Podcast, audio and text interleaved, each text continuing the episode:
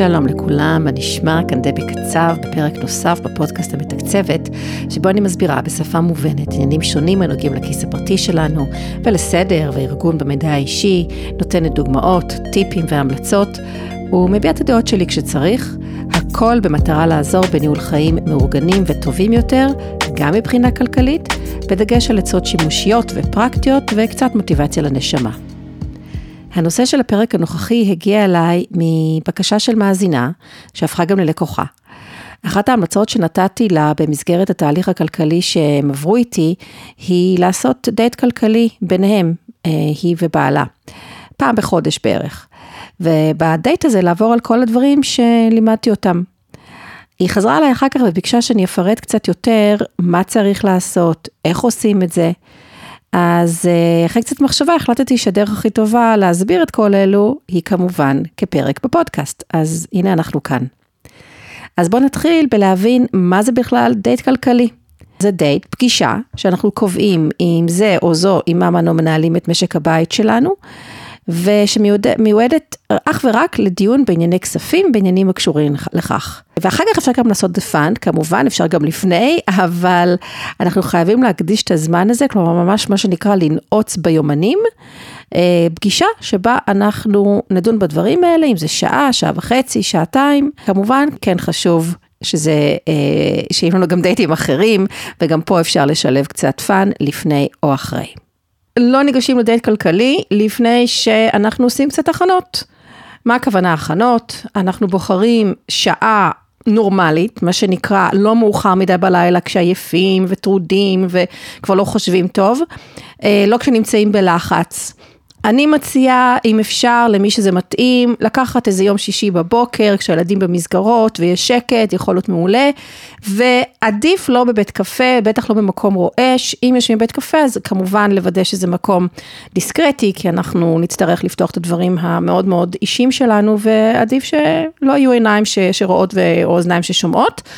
אז אני בעצם מציעה שזה יהיה בבית, אבל כן ליצור אווירה נעימה, לקחת אה, קפה לידינו, עוגייה, כוס יין, מה, ש, מה שאתם אוהבים. ולארגן ממש את הסביבה, שיהיה גם נעים פיזית, מסודר ולא בבלגן. אם אתם יושבים נגיד בסלון או בפינת האוכל, לפנות את הדברים, שיהיה נעים וגם אסתטי. אה, שיהיה לכם גם איזשהו מקום לרשום משימות, זה יכול להיות דף אם זה מה שנוח לכם, זה יכול להיות אפליקציית משימות, זה יכול להיות uh, הוואטסאפ, וגם על זה תכף נדבר במהלך הפרק. אוקיי, אז בואו ניגש לתכלס. אז על מה מדברים בדייט כלכלי? מה בעצם עושים בו? אז יש שני סוגי דברים, יש את הדברים הקבועים ויש את הדברים המשתנים, בדיוק כמו בהוצאות אגב. מה הדברים הקבועים? אנחנו פותחים את חשבון או חשבונות הבנק, ועדיף לעשות את זה מול האתר של הבנק ולא האפליקציה. פשוט האפליקציה יש לה כל מיני מגבלות, אה, כמה אחורה אפשר לראות דברים, ובבנק, אה, באתר יותר קל. אנחנו עוברים על התנועות מאז הפעם האחרונה שעשינו את זה, מוודאים שאנחנו מבינים ממש כל תנועה, שאין שום דבר שנראה לנו כמו טעות. מה שאנחנו לא מבינים או נראה כטעות, או איזה עמלה שאנחנו לא בטוחים מאיפה היא צצה פתאום, אנחנו רושמים בדף או במה שהחלטנו בוואטסאפ, באפליקציית משימות, שזה נושא לבירור. ואתם יכולים גם לבדוק באותה הזדמנות שאם נתתם צ'קים שהם ירדו כבר, אני מגלה הרבה פעמים שצ'קים פשוט לא מופקדים, או מופקדים מאוד מאוד מאוחר, וזה דבר מעצבן, אבל פשוט לדעת באמת אה, אם, אם זה קרה או לא, אני גם מכירה צ'קים שפשוט אף פעם לא מופקדים, מכל מיני סיבות, ולטוב אה, או לרע של זה, כן, אבל אה, צ'קים זה דבר בעייתי, כי באמת אין לדעת מתי הצד השני יפקיד אותם, וכמובן שאחרי חצי שנה רובם כבר לא תקפים. אפשר לעשות צפי תזרימי. ממש אה, לפתוח אקסל, אני בכלל ממליצה להוריד את הנתונים אה, מאתר הבנק לאקסל, אבל צפי תזרימי זה בעצם לראות מה יקרה קדימה. מה, כמה ומתי צפוי להיכנס לחשבון, ואותו דבר לצאת, מה, כמה ומתי. וכשאנחנו עושים את זה, אנחנו יכולים ממש לראות האם אנחנו נעבור את המסגרת שלנו, האם ניכנס למינוס, אה, ובכמה, מתי זה יקרה, ומה אפשר לעשות עכשיו כדי למנוע את זה, ובדרך כלל יש דברים שאפשר לעשות, ו... ואפשר גם אה, כמובן לרשום את הדבר הזה כעוד משימה. ובצד השני, אם אנחנו רואים שאנחנו בעצם נהיה בפלוס, אז זה אומר שאנחנו יכולים להחליט גם לשים סכום נוסף לחיסכון, ואם כן, אפשר לעשות את זה אפילו באותו רגע. אם אנחנו כבר באתר הבנק, אנחנו גם יכולים להציץ, אם יש לנו הלוואות, לראות מה המצב שלהן, פשוט להזכיר לעצמנו, אה, כי אנחנו נוטים לשכוח את הדברים האלה. מתי לקחנו, כמה לקחנו, מה היתרה, מתי זה מסתיים, מה הריבית, אולי יש עכשיו איזה אלטרנטיבה, אולי אנחנו לקחנו הלוואה בריבית מאוד גבוהה, ועכשיו אנחנו רואים שיש אה, פרסומות להלוואות יותר זולות, זה לא אומר בהכרח שתקבלו את מה שמפורסם, אבל יכול להיות שזאת הזדמנות אה, כן לשפר תנאים. כמובן צריך לבדוק הרבה פרמטרים, אבל אפשר לרשום גם את זה כמשימה. אפשר, אם יש לנו פקדונות, חסכונות בחשבונות האלו, לבדוק אותם, לראות מה מצבם. אה, האם יש משהו שדורש שינוי? לפעמים אה, כן, אנחנו יכולים אה, לשנות, להגדיל את החיסכון, אנחנו יכולים לשנות תמהיל, למשל, אם יש לנו תיק בשוק ההון שמנוהל על ידי הבנק ואנחנו רואים שהכל בירידה, אפשר להרים, עוד פעם, לרשום כמשימה, לא באותו רגע, כן? להרים טלפון ליועץ השקעות ואולי לשנות את התמהיל. אמ, ואז אנחנו ניגשים לכרטיסי האשראי. גם פה בדרך כלל אפשר לראות אותם באתר הבנק, אני אה, מוצאת שהרבה יותר נוח לראות אותם באתר של כרטיס האשראי, כמובן אם זה כרטיסים חוץ בנקאיים אז בכלל. ופותחים אותם, עוברים על פירוט אה, כרטיסי האשראי, גם פה מוודאים שאנחנו מבינים כל תנועה, אה, במיוחד בהוצאות המשתנות, כי שם אה, יכול להיות שיש דברים שאנחנו לא מזהים, יכול להיות שיש טעויות, כמובן שאנחנו מכירים גם את הסיפורים על, על, על שימוש על ידי כל מיני ספאמרים בכרטיס שלנו, אז בכלל זה חשוב לעשות את זה. אה, ולא רק במשתנות, גם בהוצאות הקשיחות, אלה שחוזרות על עצמם כל הזמן, שאתם מכירים אותם, אבל גם פה כדאי לבדוק שאין איזה קפיצה באיזה עלות מסוימת, אולי השתנה אה, מסלול, אולי נגמרה תקופה ופתאום העלות עלתה ואפשר באמת לרשום משימה, שצריך ליצור קשר עם אותו ספק. יכול להיות שאנחנו נגלה שפתאום איזושהי, הוראת קבע, וזה קרה לי לא מזמן, בגלל איזושהי טעות כנראה אצל אותו ספק, שפשוט נעלמה. אז צריך לרשום את זה גם כמשהו שצריך לטפל, כדי לברר למה היא נעלמה ולשחזר אותה. אה, אותו דבר עם דברים, אה, כמובן שאמרתי שהם טעויות או דברים יותר חמורים. מה שלא מבינים, טעויות, כל דבר שלא נראה לנו, אז כן, אפשר קודם כל להסתכל קצת יותר פנימה ב, אה, באתר של, אה, של חברת האשראי, בדרך כלל יש שם קצת יותר פירוט, לא תמיד הפירוט הזה באמת עוזר, אבל קצת לחשוב מאיפה זה הגיע, לפני שמיד אה, מכריזים שנעשה פה שימוש לא תקין ו, וצריך לפנות, לפתוח הכחשת עסקה, אבל לבדוק את הדברים, לרשום לעצמכם כמשימה, לבדוק את הדבר הזה לעומק. לעומק. לבדוק גם איך החיוב הצפוי, מתי שיורד לכם האשראי, בשני, בעשירי, בחמישה עשר לחודש, איך הוא ביחס למסגרת באותו רגע. ואם צריך באמת, אם אנחנו מתקרבים למסגרת, אז אה, להאט אה, קניות בכרטיס הזה, או להאט קניות באופן כללי. במיוחד אם אנחנו לפני איזו הוצאה גדולה, אז אה, ש, שאנחנו עושים אותה בפעם אחת או בתשלומים, גם התשלומים הרי תופסים מסגרת, אז מאוד מאוד חשוב לראות את ה... איפה אנחנו עומדים ביחס למסגרת, ואם צריך גם פה לעשות משהו, נגיד לבקש הגדלת מסגרת, בגלל שצפויה איזו הוצאה מאוד גדולה, אז זה עוד משימה שאפשר לרשום אותה. עכשיו, זה עדיף לעשות את כל הדבר הזה פעם בחודש, כמה ימים לפני שכרטיסי האשראי מחויבים, כבאמת אה, למנוע בעיות עם, אה, אם צפויות להיות בעיות, ולא לקבל טלפונים לא נעימים, או כל מיני אס.אם.אסים שנמצאים בחריגה ודברים לא עוברים. מה הדברים המשתנים שעושים בדייט הזה? אז בכל פגישה כזאת תוסיפו לכם נושאים נוספים שהם סוג של חד פעמיים, לא קבועים, שרלוונטיים באותו רגע. ובכלל, גם מבחינה זוגית, ותכף נדבר גם על האספקט הזוגי של כל הדבר הזה, של כל הדייט הזה, עדיף לא לשלוף את הנושאים האלה אה, בוואטסאפ או בשיחה אקראית, כי בדרך כלל הם יעל, זה לא יהיה נעים. זה יכול לגרור לריב או לוויכוח ו- ו- ולא לא, לא להביא לשום עשייה. אז אפשר לרשום אותם, כן, נגיד בוואטסאפ, אבל לדבר עליהם באותה, באותו דייט אה, זוגי. וזה יכול להיות כל מיני דברים, למשל, אם סיימתם עבודה במקום מסוים, אז המשימה יכולה להיות לוודא שמקבלים את כל מסמכי סיום ההעסקה מה, מהמעסיק וממלאים את הטופס 161א ומעבירים למס הכנסה, ואם אם אתם עצמאים או מגישים דוחות למס הכנסה בכל זאת, גם אם אתם שכירים, אז זה יכול להיות פרויקט של איסוף ניירת, לראות מה יש, מה חסר, לרשום גם את זה כמשימה.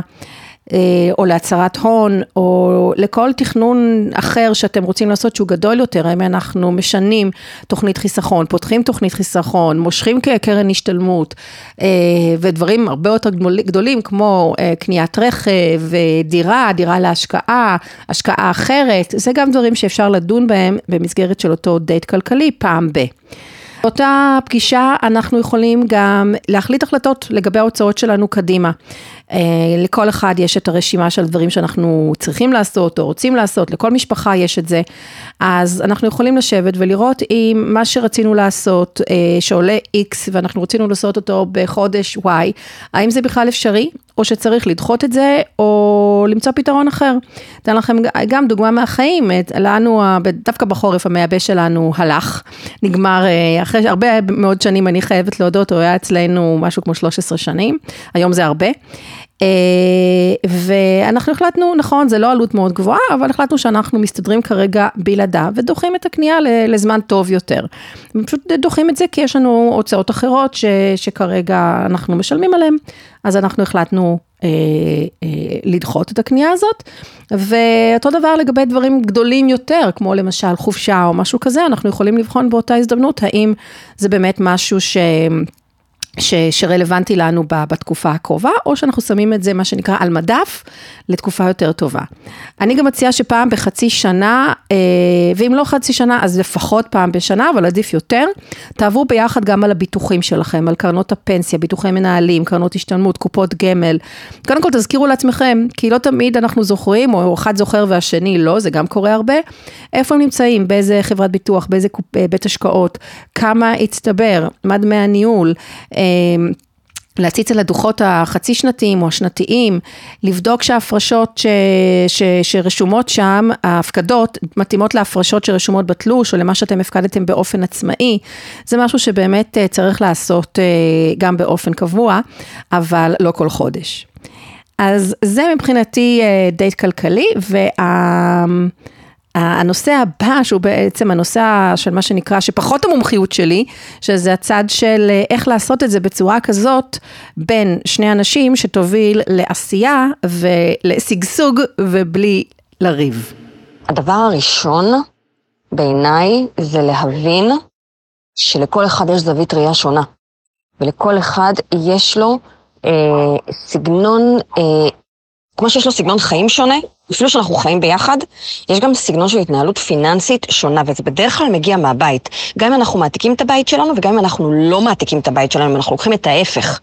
עדיין זה שונה. עכשיו, המטרות יכולות להיות אותן המטרות, אבל הסגנון שלנו, איך להגיע אליהן, יהיה אחר. אז ברגע שאנחנו מבינים את זה, אנחנו קודם כל מגיעים בסוג של אמפתיה לצד השני, ומנסים להבין איך אנחנו יכולים להגיע לעמק השווה, או איך אנחנו יכולים להגיע להבנות של מה חשוב לנו כזוג, ואיך אנחנו רוצים להגיע אליהם.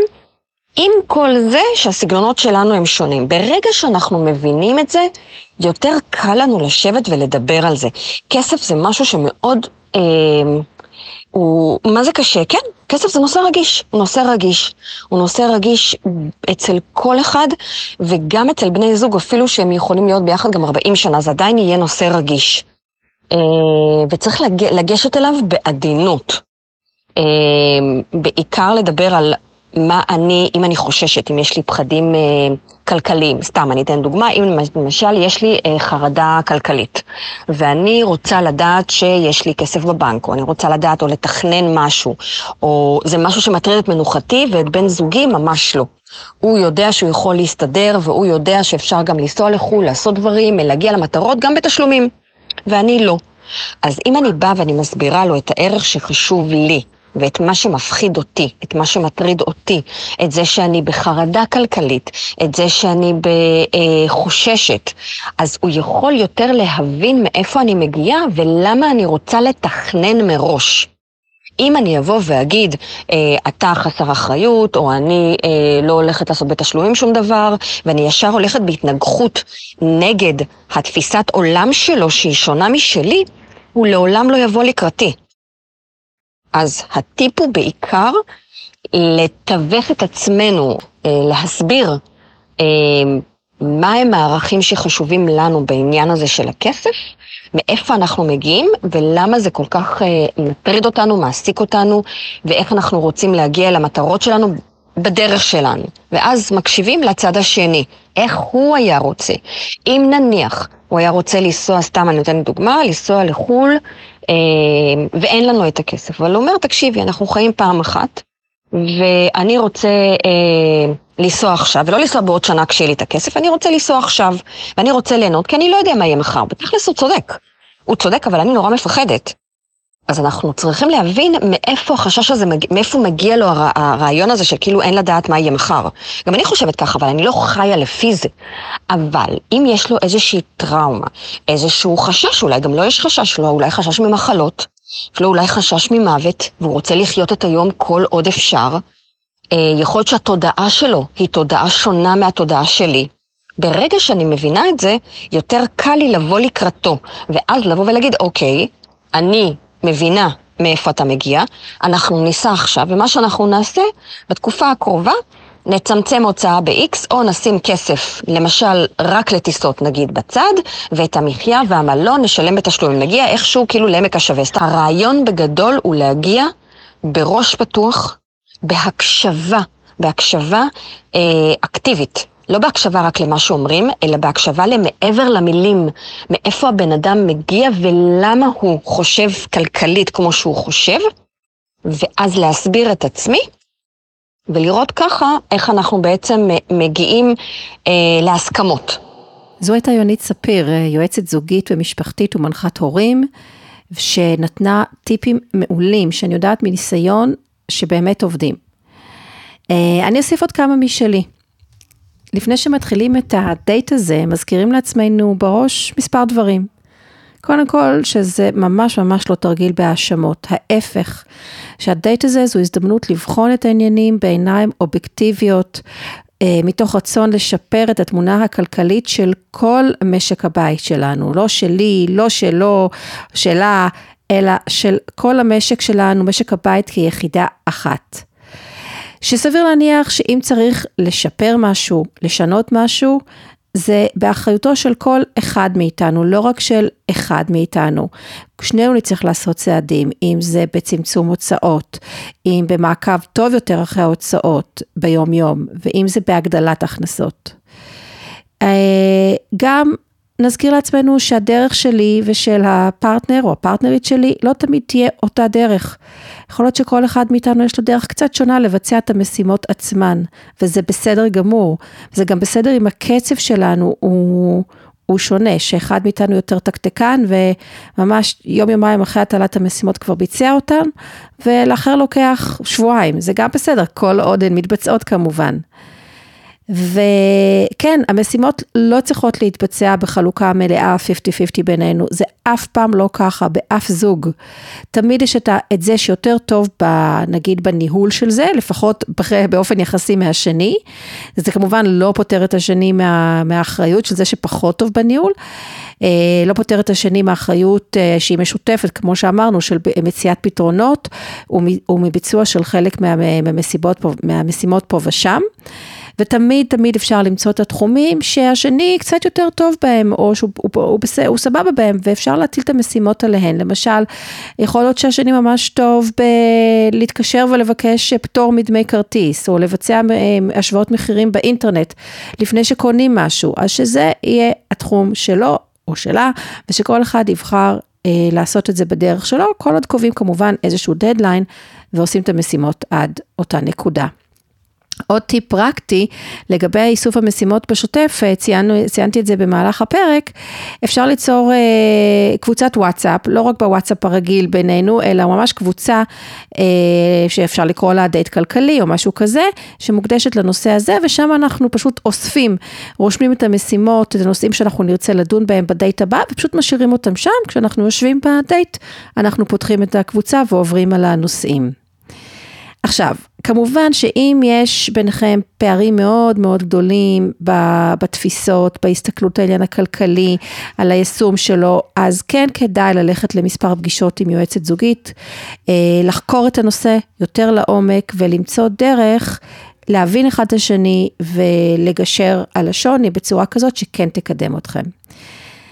זהו בערך, אמ, אני מקווה שהבנתם מה זה דייט כלכלי ותרצו אה, להתחיל ככה לנעוץ כזה ביומן ביניכם.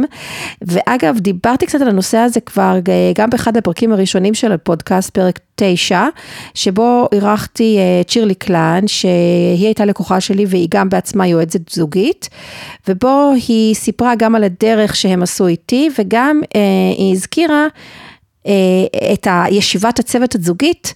שזאת המצאה שלה, שבתוכה אפשר לקיים גם דייט כלכלי. כלומר, אפשר לעשות בכלל ישיבת צוות שגם דנים בדברים אחרים שאינם כלכליים, וגם להקדיש חלק מהזמן לדייט הכלכלי.